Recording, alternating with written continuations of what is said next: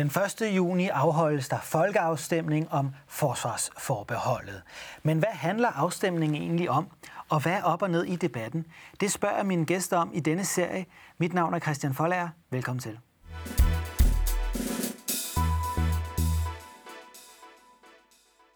Og også velkommen til dig, Lave Brok. Du er landsledelsesmedlem i Folkebevægelsen mod EU. Ja.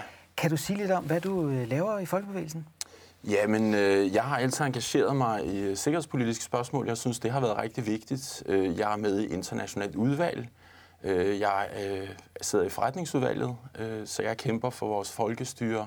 Jeg kæmper for, at magten faktisk skal være så tæt på borgerne som muligt. Og tidligere medlem også af Radikale Venstre. Det er korrekt, ja. Men nej siger her. Ja.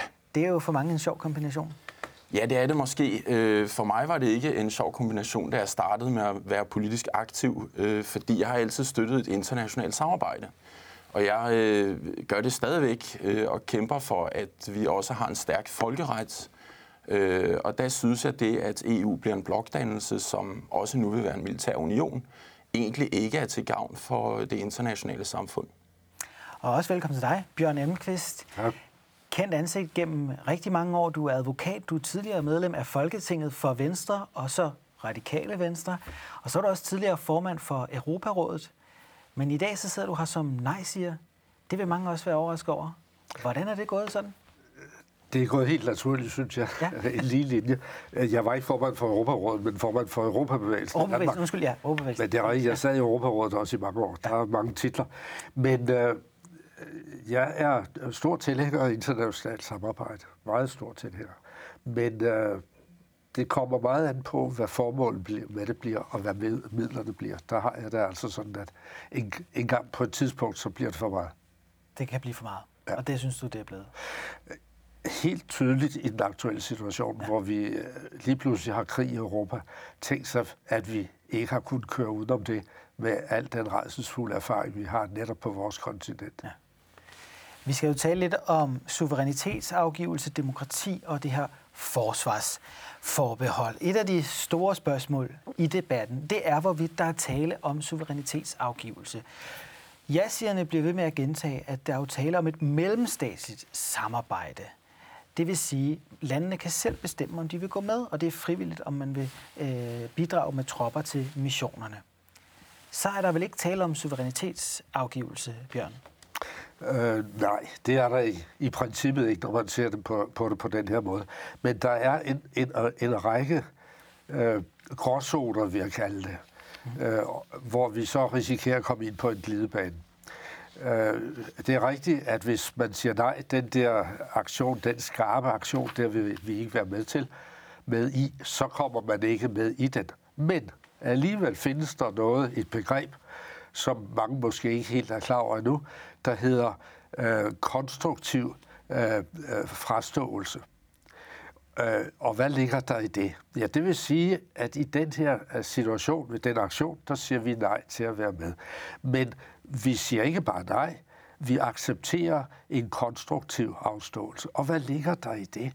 Ligger der i det, at der stadigvæk er tale om en EU-aktion, selvom ikke alle EU-landene er med, ligger der det, at øh, vi skal finansiere på en eller anden måde, lægge navn til. Jeg tror nok, vi kan sige, at det er sikkert, at der ikke skal være danske soldater med. Men der er altså en, en, en mærkelig gråzone, der åbnes på den måde, ved at man opererer med det begreb, en mellemting. Mm. Derudover er der så også noget med, med øh, forsvarsagenturet, øh, som vi i princippet kun er med i, Øh, når vi har ophævet vores forbehold, hvis vi måtte have gjort det.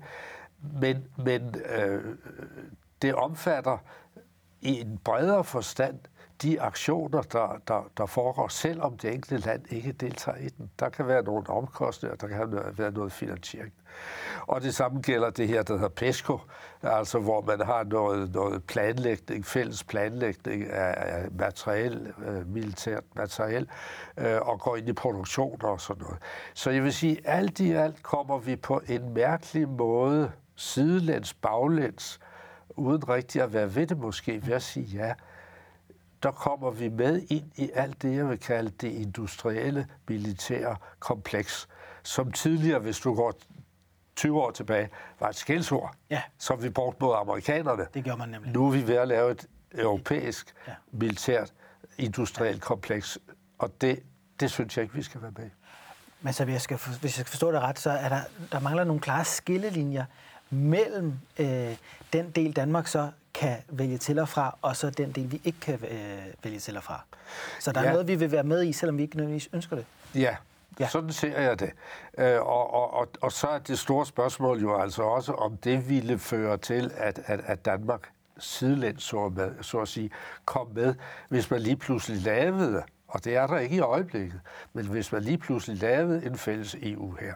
Og der siger øh, alle dem, der siger ja, og I kan roligt sige ja, Øh, til at ophæve forbehold, de siger jo, at, at, at det vil ikke ske, fordi så skal der ske, det, så skal alle sige ja og gå med.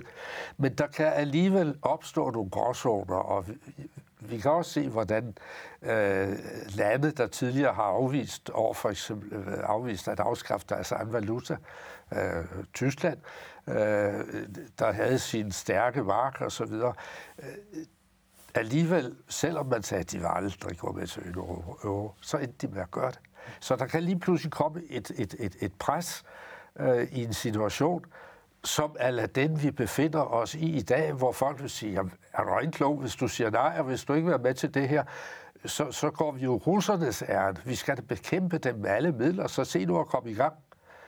I sådan en situation, der ville vi måske risikere, som i dag, at uh, det nærmest ville være forbudt. I hvert fald efter folkedomstolen ja. at, at, at stemme nej. Ja.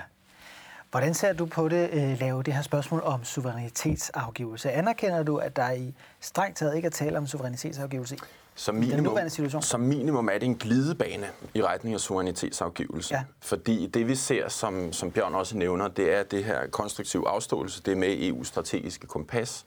Så der er allerede pres på brugen af vetoretten. Øh, alle lande, inklusiv den danske, er enige om, at man skal afstå fra at bruge vetoretten.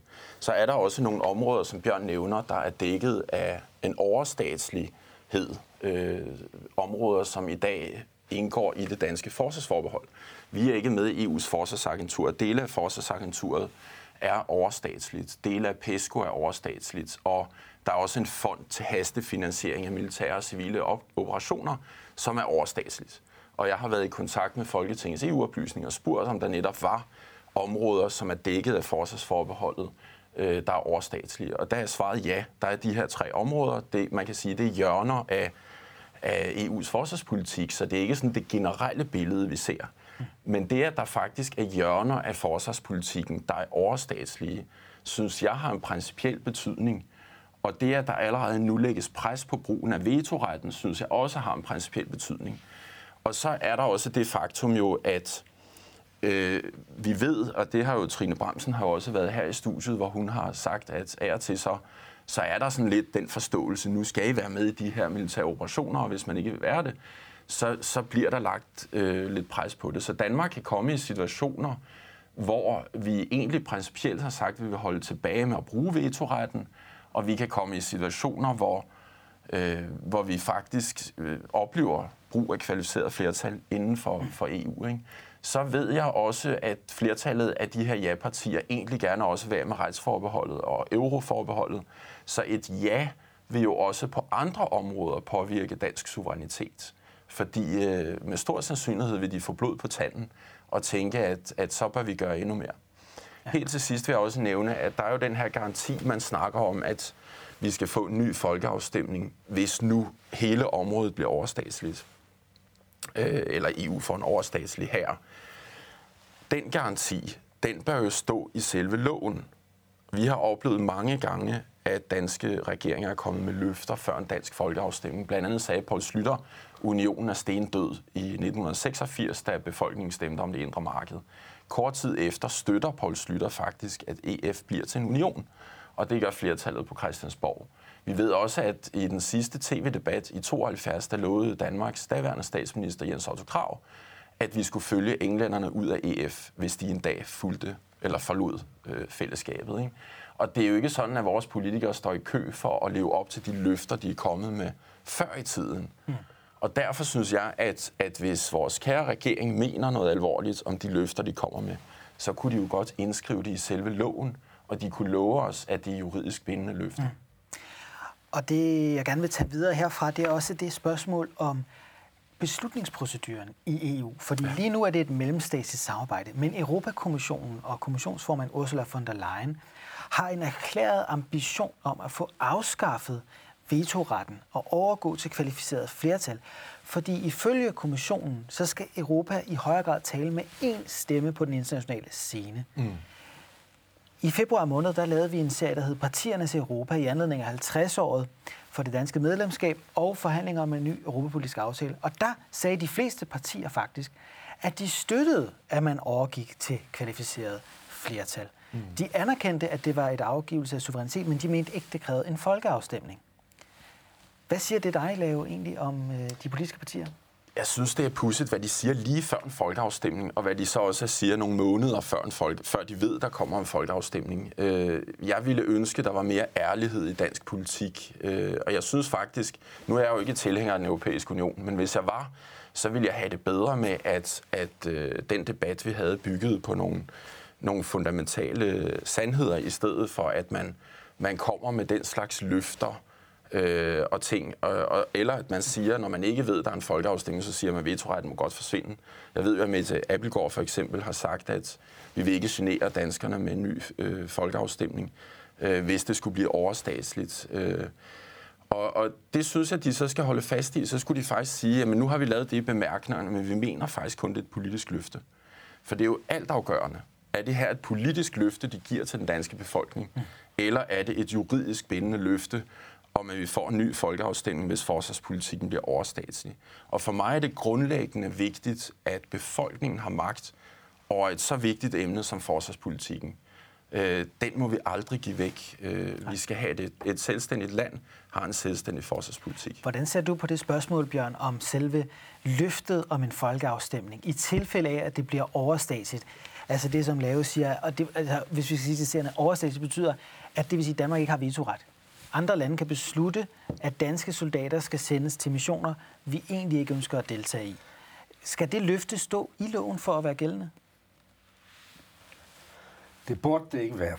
Det burde være tilstrækkeligt, at der blev givet uh, et politisk løfte. Ja. Og så kunne man stole på det, og så ville vælgerne straffe de pågældende bagefter. Men her vil det ikke engang være tilstrækkeligt med en folkeafstemning. Hvis virkelig vi skulle lade danske soldater indgå i en, en øh, uh, EU-kommando, uh, øh, så skal vi have ændret grundloven. Uh, så, skal vi, uh, efter, så skal vi have ændret paragraf 19 i grundloven, fordi den siger, at uh, deltager Danmark i uh, væbnede aktioner, uh, når der ikke er tale om uh, overfald eller aggression mod Danmark, uh, så skal det uh, besluttes af regeringen og forelægges Folketinget. Og øh, hvis man vil overføre den form for kompetence til en overstatslig eller mellemfolkelig organisation, så skal grundlovens paragraf 19 ændres. Og så skal vi lave en ny grundlov. Ikke på alle paragraferne, men den ene. Og så skal det jo i sig selv, efter det er vedtaget i Folketinget, så skal det ud til en folkeafstemning om man vil acceptere denne nye formulering af den del af grundloven. Og så skal det egentlig opvedtages efter et nyvalgt folketing igen der. Så der skal vi ind i hele den procedure, der hedder paragraf 88 øh, i grundloven, øh, den der foreskriver, hvordan man ændrer grundloven. Mm. Men det er så det, det, det formelle i det. Det jeg godt kunne tænke mig, og meget håber folk vil høre efter, når man siger til dem, det er, at de tænker sig om. Hvad er det, der har affødt den situation, vi har i dag i, det, i, i Ukraine? Er det det danske forbehold? Forsvarsforbehold? Har det været medvirkende til, at øh, vi fik den uhyggelige konflikt? Nej, det har det i hvert fald ikke. Man havde i forvejen disse EU-aktioner, som kunne øh, tælle op til 26, øh, 26 lande, når Danmark ikke var med. Og det, at Danmark havde et forbehold, det har ikke kunnet forhindre, at den situation øh, ikke skete. Vi må lægge kursen op. Vi bliver nødt til at have noget fredsbevarende, noget, noget, noget, noget øh, sikkerhedspolitik, der fatter bredere end de skarpe aktioner. Mm. Der kunne man jo så også sige, at et lille land som Danmark, det vil aldrig rigtig betyde noget, hvad vi egentlig gør på den store internationale scene. Vores interesse er at sikre vores egen sikkerhed. Mm. Og der er jo opstået tvivl om amerikanernes sikkerhedsgaranti i NATO, efter at vi har haft øh, den amerikanske præsident Donald Trump og den her nye neo-isolationistiske bølge af amerikansk politik. Mm. Det kan sagtens tænkes, at der kommer en ny NATO-kritisk præsident. Er det så ikke rettidig omhu fra den side at komme med i et andet forsvarssamarbejde, som i tilfælde af, at NATO bryder sammen, kan garantere danskernes sikkerhed? Jeg, jeg får lyst til at sige rigtig mange ting til det, du siger der. Det første er jo, at der kan jo også komme ledere i EU-landene, som, som på ingen måde garanterer øh, vores sikkerhed, eller som går øh, veje, som Danmark slet ikke øh, vil kunne lide. Vi kan jo allerede se, at Frankrig, øh, Tyskland og Italien faktisk har solgt våben til Rusland, efter at Rusland tog Krim. Frankrig har solgt våben for op imod 1,5 milliarder danske kroner til Rusland efter de to Krim. Tyskerne har solgt våben for 900 millioner danske kroner til russerne efter de to Krim. Øh, så der er en vis moral, eller mangel på moral i EU-systemet. Øh, det vilde er faktisk, at gennem EU sender vi også skattekroner fra Danmark til de her våbenindustrier gennem det, der hedder EU's forsvarsfond. Så jeg vil sige, for det første synes jeg ikke, at, at den moral, EU står for, nødvendigvis er bedre end den amerikanske. For det andet er jo USA's øh, deltagelse i NATO, den er jo, den er jo øh, totalt fast, uanset hvilken præsident. Det gavner ikke USA at, at afvikle NATO, og slet ikke øh, som det er nu. Storbritannien er jo øvrigt også med i NATO. Øh, de er ikke med i EU. Norge er med i NATO og ikke i EU. Danmark har faktisk allerede nu forsvarspolitiske samarbejdsordninger, også gennem øh, øh, hvad hedder det, NATO øh, med de nordeuropæiske lande. Vi har med de nordiske lande. Øh, så vi har allerede kastet nogle ting ud. For mig drejer det her spørgsmål sig i høj grad om, hvor magten skal ligge. Hvor skal den politiske magt ligge? Og vi kan jo, hvis det du siger skulle opstå, at USA siger, nu vil vi ikke længere være med i NATO, så kunne vi jo bare ændre på det. Altså, så kunne vi jo hurtigt sige, men så, så vil vi gøre noget andet, hvad vi europæere sige. Den frihed har vi, hvis vi selv bestemmer over forsvarspolitikken. Men der er jo mange andre scenarier, der kan opstå, øh, som er mere realistiske, end at NATO opløses øh, inden for EU. Øh, og der synes jeg faktisk, at vi skal se på den udvikling, der er inden for EU. Øh, vi skal se på, hvordan EU faktisk er med til at skabe ufred gennem den våbeneksport, der er til diktaturstater. Øh, da journalisten Jamal Khashoggi blev parteret på konsulatet nede i Istanbul, så gik Macron faktisk ud og sagde, at Frankrig skulle stadigvæk sælge våben til Saudi-Arabien. Og, og jeg, jeg synes, det var helt frygteligt og ulækkert på alle måder, at en europæisk præsident ikke gik ud og fordømte, han fordømte det, men at han ikke også tog konsekvensen af sin egen fordømmelse. Macron holdt faktisk kort tid efter en galafest, hvor han inviterede Saudi-Arabiens kronprins til Paris. Og det hænger sammen med den franske våbenhandel. Så vi kommer faktisk ind i det, som Bjørn siger, et militærkompleks, som vi ikke har studeret godt nok i Danmark. Altså mange danskere tror, at det er hyggeligt at sidde og drikke en kop kaffe nede i Paris og en øl i Berlin, ikke? men det her drejer sig om langt mere. Det er klart, men det er vi vel også igennem NATO.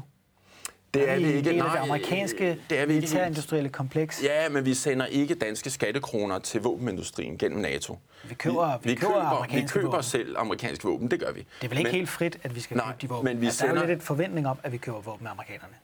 Det, det kan man godt sige, der er. Ja. Det kan man godt sige. Men vi, kunne, vi har også købt drakken fra Sverige, og vi har købt andre våben. Altså, det, det, der har amerikanerne... Men vi køber mange våben. Ja, det gør vi. Det gør ja. vi. Men det, der er forskellen her, er jo blandt andet, at gennem EU sender vi nu 1,9 milliarder danske skattekroner frem til 2027, der går til EU's forsvarsfond, der forsker i at udvikle nye våben og som udvikler nye våben. Hvorfor er det skidt? Øh, det synes jeg er skidt, fordi hvorfor skal, hvorfor skal fors, altså våbenvirksomheder, der sælger våben til Saudi-Arabien, der fører krig i Yemen, øh, have penge? Forestil jer, at, at øh, Macron holdt fest med Putin efter invasionen af Ukraine. Ikke? Det, som Saudi-Arabien har gjort i Yemen, er en af verdens største humanitære katastrofer. Den har slet ikke fået det samme billede i danske medier, som Ukraine har, Ukrainekrigen har fået. Men selv med Ukrainekrigen, der har de våbenvirksomheder, vi sætter skattekroner til, solgt våben til russerne. Og nogen siger faktisk indtil i år. Øh, og det skal vi undersøge, om det faktisk er gået så lang tid, at Frankrig er blevet ved med at sælge våben til russerne, mens de faktisk dræber ukrainer. Ikke? Jo. Og det snakker vi om bomber, vi snakker om raketter, vi ja. snakker om torpedoer, franskmænd har solgt til russerne. Klart. Bjørn, du er nej-siger den her gang. Mange nej-siger frygter det her scenarie med, at danske soldater kan blive sendt på missioner, som vi reelt ikke ønsker, de skal deltage i, hvis samarbejdet overgår til at blive overnationalt. Men danske soldater har jo været i krig i årtier nu for amerikanerne. Det har vel ikke været alene for danskernes skyld? Nej. Har det ikke, er det ikke præcis det samme? Altså, Jo, det er vi så har en amerikansk supermagt, der garanterer vores sikkerhed. Derfor er vi nødt til at bidrage. Nu taler vi om, at dansk sikkerhed skal garanteres også af Europa. Jamen, så må vi også bidrage til at fremme europæiske interesser. Det er lige så galt som, at vi har sprunget på de der amerikanske. Jeg var advokat for 26 concerned citizens, som prøvede ved, ved, ved domstolene her i Danmark at få dom øh, over øh, den daværende statsminister for at have handlet øh, i strid med grundloven ved at lade Danmark gå med i den Irak-krig. Der var slet ikke FN-sanktioneret. Det påstod man øh, i, øh, i, øh, i Sikkerhedsrådet fremlagde den daværende amerikanske udenrigsminister Powell øh, en rapport, hvor han sagde, at der var øh, evidence, solid evidence, for at de besad fremføringsmidler for, for, for langtrækkende missiler. Og det var løgn. Det var en, der hed Curveball, en agent, der, der, der bildte alle mennesker det ind, og bagefter har det vist sig, at det var løgn. Vi bliver nødt til at lægge kursen om. Jeg er ked af at sige det. Jeg er så gammel, så jeg har siddet i beskyttelsesrum under 2. verdens, ikke første, 2. verdenskrig. Anden verdenskrig, Jeg blev ja. båret ned af min far i kælderen, når, Ja, ja. når, når de, amerik- de allierede fly fløj over Sydfyn for at komme til Nordtyskland. Mm. Der sad vi nede. Jeg har oplevet... Øh, jeg har oplevet øh, Kuba-krisen. Der var indkaldt som soldat. Mm. Øh, lå op i Farum. Vi kom ind og skulle passe på kasernen, da, da russerne var på vej over der med de her øh, skibe med atomudstyr. Øh, jeg har set Berlinmuren blive rejst. Jeg har set, jeg har besøgt øh, Sovjetunionen og hvad de hed alle sammen, Varsava-pagtlandene, bag, det, bag jerntæppet for at hjælpe dissidenterne, og så så jeg muren falde. Og hvad blev der sagt, da muren faldt? Nu skal vi til at høste fredsdividenden. Nu skal vi høste fredsdividenden. I 1994 var jeg medlem af Forsvarskommissionen som radikal folketingsmedlem. Og vi rejste rundt. Vi var i Kaliningrad, vi var i USA. Der var ikke det sted, vi ikke var. Og vi prøvede på at finde ud af alle de her våbensystemer. Og der sagde man, nu skal vi friste, høste, nu skal de høste fredsdividenden. Det er slet ikke gået sådan. Fra 2001, hvor terrortruslen slog igen, og vi blev så bange for alt, så har vi oprustet og oprustet og oprustet. Og nu skal Danmark til, jeg ved ikke, hvor mange milliarder vi skal fyre af. Generelt Hvad med de- klimaet i stedet for? Jo, men det kan man kan sige, de europæiske lande har da øh, brugt færre penge på forsvar de sidste 20-30 år. End russerne? Nej. Nej, men altså, vi har et krav om fra amerikansk side at bruge 2 procent. Ja. Der har vi ligget langt under. Forsvarsudgifterne som andel af bruttonationalproduktet har været faldende siden den kolde krigs ophør. Nu står man så over for en øh, massiv oprustning. Ja. Det mener du så er, er forkert? Ja, det mener jeg. Det mener du. Det er kronikalt. Ja. Og, og, og de fremtidige generationer, de der skal slås med klimaet, de skulle prøve på at få igen, mm. hvad betyder det for CO2-udslippet, at vi har alle de våben? Ja. Men hvad, var, det, var det en fejl for Ukraine, at de er oprustet, eller at de får våben nu? Ukraine-problemet opstod, fordi man ikke tog OSCE, altså samarbejdsorganisationen i Europa, alvorligt. At man ikke tilgodeså de mindretalskrav, der blev stillet fra for eksempel russiske mindretal i Ukraine i den østlige del. De, havde, de fik ikke lov til at undervise deres børn på russisk længere. Russisk blev afskaffet som officielt sprog. Uh, Ungarn havde det samme med et mindretal, der lå et andet sted i Ukraine. Så vi har sovet i timen siden 2013. Der har vi ikke sørget for at tage de, alvorlige, de forpligtelser alvorligt, som vi havde fået Rusland og også andre lande til at indgå sådan at vi fik mindretalsbeskyttelse og ordninger, som vi kender det fra øh, Slesvig øh, mellem det, det kunne have Danmark. forhindret krigen, mener du? Det er jeg helt sikker på. Men er det en fejl, at vi nu sender våben til Ukraine? I øjeblikket er det en fejl, det der foregår. Vi skal ikke sende våben, vi skal have fredsforhandlinger, vi skal Okay. se at få det stoppet. Men hvad skal ukrainerne så forsvare sig med? Ja, de skal se at komme i gang med forhandlinger. Så de skal ikke forsvare sig? Jamen, der er ingen grund til at for, forsvare sig længere. det, det, folk bliver slået ihjel. Ja, vi, præcis. vi, alle dem, der er slået ihjel, de kan da ikke komme til live bagefter. Nej, det er klart. Men Og hvis du bliver angrebet, fordel? så må du vel forsvare dig. Og det har man gjort, ja. men der har ikke været fredsforhandlinger. Der har ikke været alvorlige fredsforhandlinger. Der er ingen, der har taget det alvorligt. Okay. Tværtimod, så poster man op og puster sig op og siger, at vi stopper først, når de andre giver op. Okay. Øh, Hvis vi nu skulle prøve at vende tilbage øh, til noget af det, du talte om før, øh, Lave. Det her med, at vi støtter våbenindustrien, mm. er det alene fordi, at EU så sender våben til stater, du ikke bryder dig om, at du ser et problem? Eller er det også selve det, at vi producerer våben i Europa, der er problemet? Nej, Danmarks forsvar har jo brug for nogle våben. Præcis. Så, så jeg, er ikke, jeg ville ønske, og, og det er mit langsigtede mål, vil jeg jo ønske, at vi fik en verden, der var mere fredelig. Men, men Danmark har brug for et forsvar, som verden ser ud i dag. Og vi har brug for at købe våben fra, fra nogen. Men vi skal jo ikke købe våben fra virksomheder, der sælger våben til diktaturstater. Så det er det, jeg ser som et problem. Jeg vil også understrege en ting, og det er, at et lille land kan faktisk gøre en forskel. Norge, som står uden for EU, de har en hel afdeling i deres udenrigsministerium, som arbejder med fredsmæling. Og derfor har Norge spillet en vigtig rolle, blandt andet i Israel-Palæstina-konflikten, i Colombia, i Sri Lanka. I mange tilfælde så går nordmændene faktisk ind. Norge er et NATO-land, ligesom Danmark. Norge står uden for EU, og er derfor ikke med i det her EU's militære projekt. Men nordmændene bruger deres frihed på det sikkerhedspolitiske område til netop at prøve at arbejde for, at der bliver fred i forskellige konflikter. Mm. Og det mener at et lille land har en stor interesse i, at man faktisk arbejder for folkeretten, og man arbejder for fredsmægling. Så der er jeg enig, at Danmark kunne spille faktisk en større rolle på fredsområdet, hvis vi ønskede det. Og vi kunne faktisk, når, hvis vi bevarer forsvarsforbeholdet, så kunne vi jo sige, men en af de ting, vi vil bagefter, det er faktisk at stå- sammen med nordmændene i at prøve at se, om vi kan lave nogle fredsforhandlinger forskellige steder. Men det ændrer ikke ved det, at jeg også synes, vi skal have et forsvar, og vi er med i NATO, og vi bliver øh, beskyttet af NATO, hvis der skulle ske et eller andet med Danmark. Og det er godt. Ja, Men igennem NATO kører vi jo også våben af Det gør vi. forskellige virksomheder, Det gør vi. som øh, med garanti også sender våben til lande, vi ikke bryder os om. Ja, For eksempel Saudi-Arabien, der som skulle, USA jo er. Der har jeg den holdning, at vi skulle i højere grad stille krav til dem, vi køber våben fra. Ja. Øh, og det, det kunne jeg godt tænke mig. Jeg er enig med Bjørn, at vi er nødt til at begynde at tænke anderledes. Hele denne verden hænger sammen. Jeg, har, jeg kommer også fra, fra en familie, der oplevede 2. verdenskrig. Jeg havde en ældre far, der var dansk officer, og som ikke lod sig internere af tyskerne øh, under krigen. Og den tyske besættelsesmagt sad i min fars lejlighed i 11 dage og ventede på ham.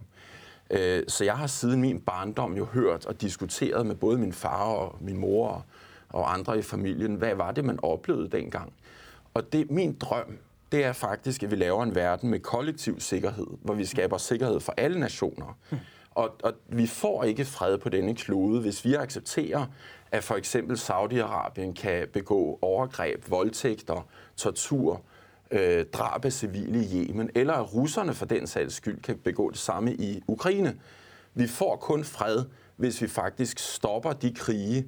Og jeg var også modstander af Irakkrigen. Jeg mente dengang, at der var en stor risiko for, at Kina og Rusland kunne få noget appetit på det, som USA øh, gjorde ved at gå ind i en krig uden et FN-mandat. For en lille nation er det helt afgørende, og en del af vores sikkerhedspolitik, at folkeretten er stærk.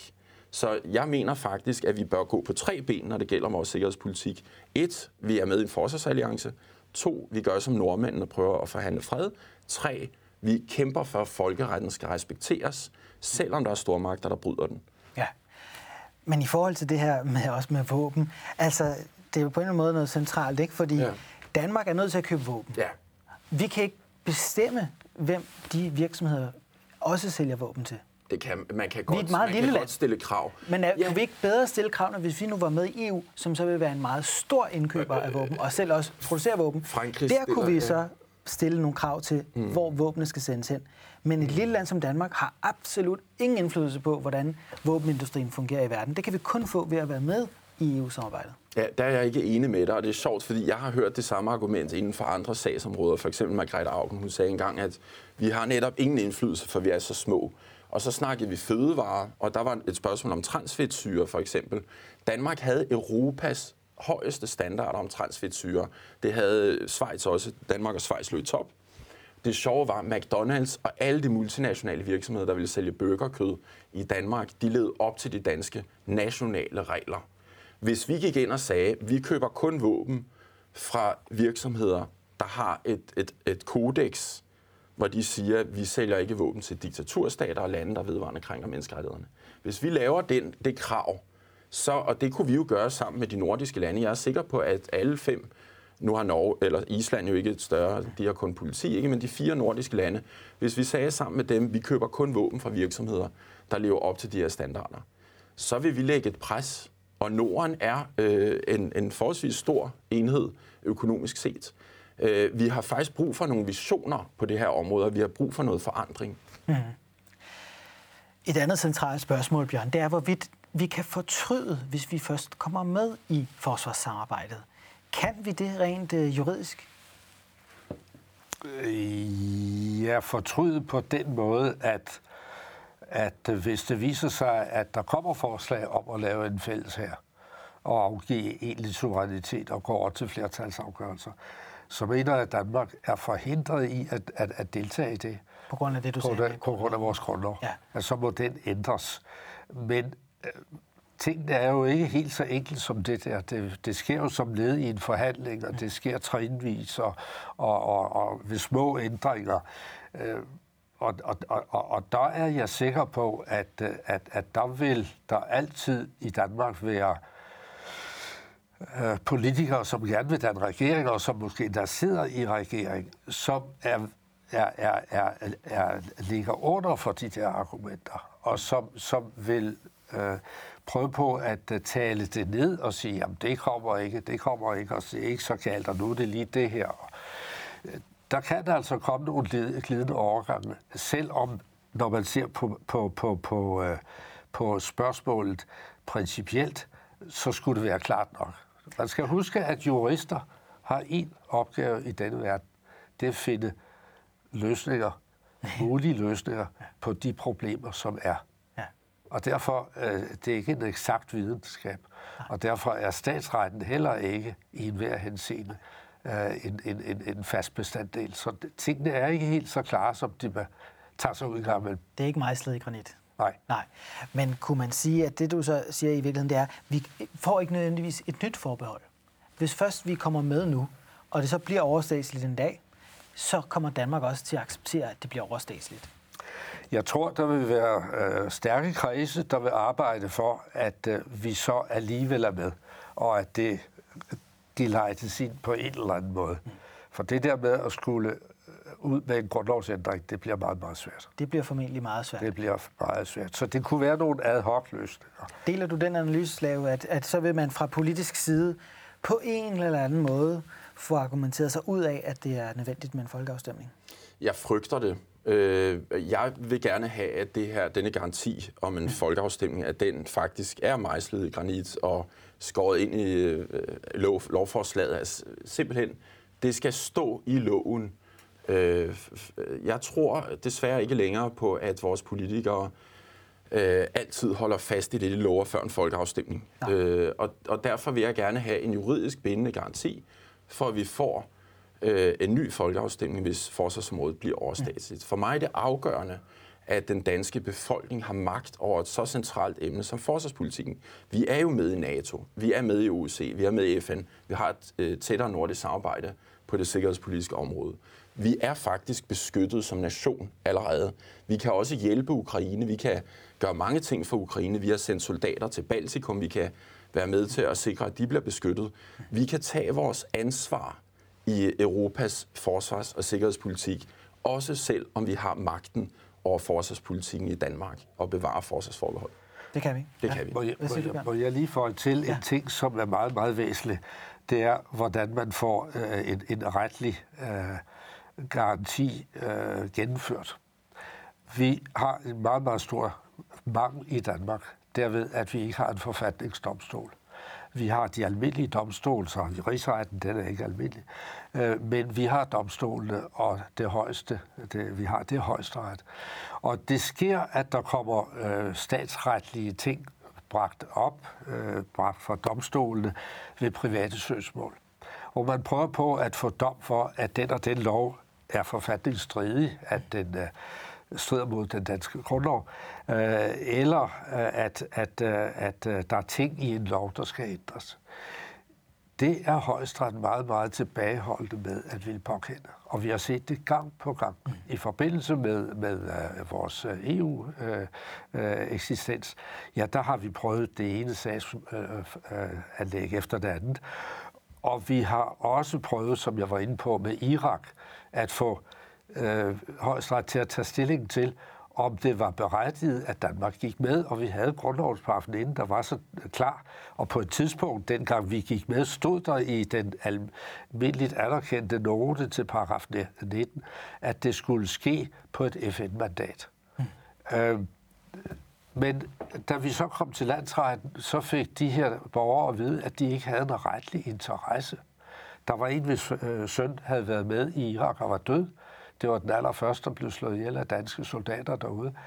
Han, også han fik at vide, at han ikke havde nogen retlig interesse i at få fastslået, om det var en grundlovsmæssig deltagelse, Danmark mm. havde været med. Mm. Så vi, vi, der kan komme nogle vanskeligheder med at skulle få efterprøvet statsrettens principper i praksis, hvis højesteret bliver ved med at være så, så tilbageholdende, som de er. Ja. Og tale for at få en forfatningsdomstol, det, det, det, det kan være nødvendigt. Og jeg prøver at gøre det her, men jeg må så også erkende, at det bliver kolossalt svært, fordi det forudsætter i hvert fald, at vi skal have en ny grundlov. Det gør det. Og det er lige så svært som i land. Det er lige så svært, og så er det jo også endnu sværere, fordi at et lille land som Danmark trods alt ikke kan bestemme over resten af Europa. Men et lille land kan tjene et godt eksempel. Det kan, kan gå ja. i spidsen, ja. og det giver et stort ansvar. Men er det ikke i virkeligheden øh, et grundvilkår for Danmark? Lave, du er selv mm. tidligere radikal. Mm. Det har jo været kendt for at være et parti, der ført an i forhold til at sikre en øh, afbalancering øh, for Danmark mm. på den geopolitiske scene, altså mm. også i forhold til Tyskland under krigen osv. Er vi ikke nødt til at tage, tage højde for, at vi er et meget lille land? Hvis vi skal overleve, så er der andre, der er nødt til at forsvare os. Vi kan ikke forsvare os selv. Vi er nødt til at tage højde for, at vi er et lille land. Derfor er vi også med i NATO, og, men vi har, jo, vi har jo flere søjler, vi kunne bygge Danmarks sikkerhedspolitik på, som jeg siger. Ikke? Øh, for Danmark er det afgørende, at folkeretten øh, udvikles og, og bliver stærkere. Øh, og det er et, et vigtigt, øh, en vigtig søjle, burde det være i Danmarks øh, sikkerhedspolitiske strategi. Øh, det at lægge sig op som halehæng kun øh, efter stormagterne, eller gøre, hvad de ønsker, er ikke altid i vores interesse. Jeg mener ikke, det var i vores interesse at gå med i Irakkrigen, fordi vi svækkede folkeretten. Og nordmændene for eksempel, øh, de valgte at sige klokkeklart nej. Den norske statsminister Kjell Magne Bundevik, han advarede også USA mod at gøre det her. Øh, og der kunne Danmark have gjort det samme. Hvis vi vælger at lægge os op af Frankrig, som har en masse interesser i Afrika. Frankrig har faktisk stadigvæk fremmedlegionen. Og her for øh, kort tid siden, der fandt jeg en eller anden bog om de franske atomprøvesprængninger. Frankrig har jo gjort ting i Stillehavet, som faktisk har skadet jorden, og som, har, som, som egentlig, jeg synes, er en eller anden forbrydelse mod denne klode, øh, med alle de utallige prøvesprængninger, de har lavet øh, i Stillehavet. Øh, det er ikke i Danmarks interesse at lægge sig lige op af de her stormagter i ting som fremmedlegion og atomprøvesprængninger og ting, hvad de kan finde på. Det er i vores interesse at sikre, at folkeretten respekteres. Det er i vores interesse at have en forsvarsgaranti. Men den forsvarsgaranti skal jo ikke betyde, at vi truer sikkerheden for andre nationer. Den forsvarsgaranti skal betyde, at vi hjælper hinanden, hvis der kommer en fjende, der angriber os eller vores allierede. Det synes jeg er rigtig godt. Men det her out-of-area-princip, at man faktisk kan intervenere i Irak uden et FN-mandat og i strid med folkeretten, det er farligt. Og i EU er der ingen garanti for, at EU kun vil lave militære operationer med FN-mandat. Finland ændrede faktisk sin lovgivning, da Finland gik med i EU's kampgrupper. De havde også en lovgivning, der sagde, at Finland kunne kun forsvare sig selv eller deltage i militære operationer med FN-mandat. Men da Finland skulle med i EU's kampgrupper, så ændrede Finland lovgivningen, fordi ja. man argumenterede i den finske rigsdag med, at der kunne komme situationer, hvor EU ville gå i krig, uden FN havde godkendt det. Vi må se, hvad der sker med det europæiske forsvarssamarbejde, og hvorvidt danskerne stemmer ja eller nej. Jeg vil sige tak, fordi I kom her, Lave. Og tak også til dig, Bjørn. Og tak til jer, der fulgte med derude. Husk, at vi snart er tilbage med et nyt afsnit om forsvarsforbeholdet.